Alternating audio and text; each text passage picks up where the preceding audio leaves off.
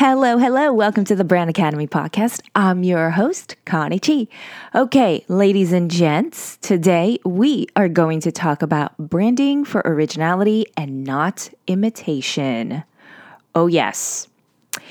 All right, so let's start from the top. You just started your business. You have no idea how to brand, and here you are clanking away on your laptop for hours doing research on what your competitors are doing for branding. Now, you come across all these great content and great ideas and great styles, and here you go. You want to start copying each and every one of them.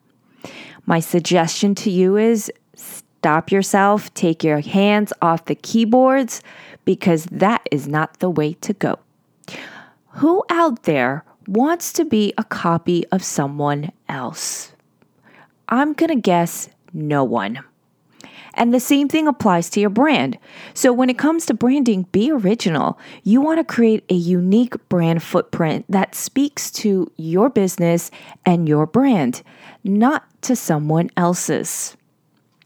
I know you're probably thinking, well, it's just easier to copy another brand that's doing the same thing I'm doing. Yes, that is the easy way out, but in the long run, that message that story and that brand is not yours. So, I want to share with you guys a recent development as to what inspired me to have this particular talk. So, just a few weeks ago, I've actually discovered that another brand copied my content word for word, straight from my website and from my newsletter. I'm talking literally word for word. They didn't bother to change an adjective, none of the above. So, what happens here? Well, you have to understand that, first of all, when you are copying another brand, not only is it disrespectful, but you have to be careful. And we're going to talk about why. Now, how do you go about branding for originality? Well, first of all, you need to know what your business stands for. So, what are the values driving your business? And if it helps to sit down and create a list of 20 things, 100 things, do that because these values have to resonate not just with your brand, but also with your team. So, it's good to get them involved in this process early on. The next thing is craft your own brand story. Don't steal someone else's because when you create your own story, your team, your business, your brand, and your audience can resonate with it. When you steal someone else's and you try to reach your own audience, unfortunately, the message disappears because it's just not you. Next, make sure you're creating original content. You see, the thing is, when you're copying someone else's work, it's not only disrespectful, but there might even be legal ramifications. You could be infringing on someone's copyrights or even trademarks. So, to avoid your brand being in the crosshairs of any kind of legal issues, we highly suggest create your own content. Next, understand who you're trying to reach. Know your audience. Because if you don't know your audience, then your brand is just going to be kind of lost in the sauce. So make sure you get to know who is your target audience because your brand isn't going to be for everybody. You also want to know your team's capabilities.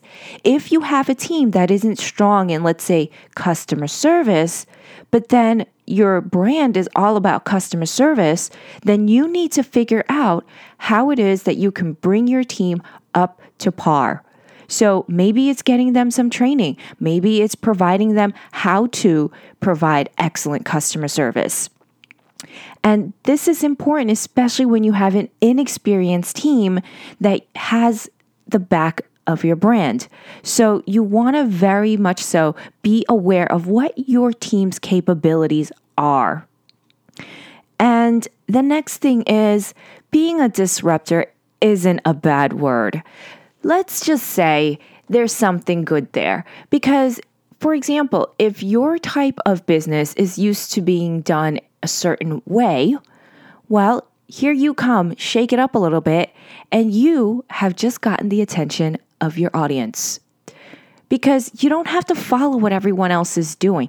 Try new things, get feedback from those around you, whether it's your team, whether it's your peers, whether it's your audience. Just try it and see what happens. So, when you're branding for originality, it's not just because you're doing it for the sake of doing it. There's so many reasons behind it. And I'll tell you this, and we've seen this so many times. When you don't brand for originality, you disappear from the market very quickly. And this happens all the time, whether it's because they're not following with the trends or they refuse to change or the way they do business is just so antiquated, whatever the reason is, they get lost in the market. So, in order for you to be a disruptor, in order for you to be on top of customers' minds, you need to create original content, not just once, not just twice, but regularly.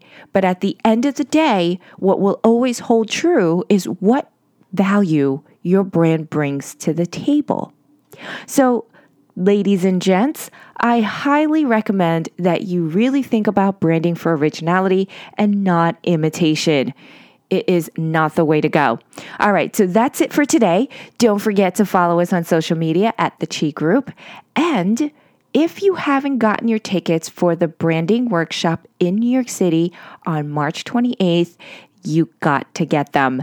We are talking about branding without a brand, and it's an all day event in New York City. We provide food, we provide all the materials, and we're teaching you all the secrets that we are using at the Chi Group to create brands. So you're going to walk away learning a lot of things that you can take into your business and turn it into a brand.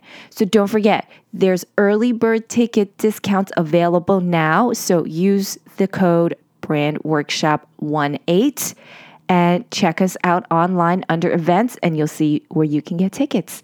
So bye for now and we will see you in the next episodes.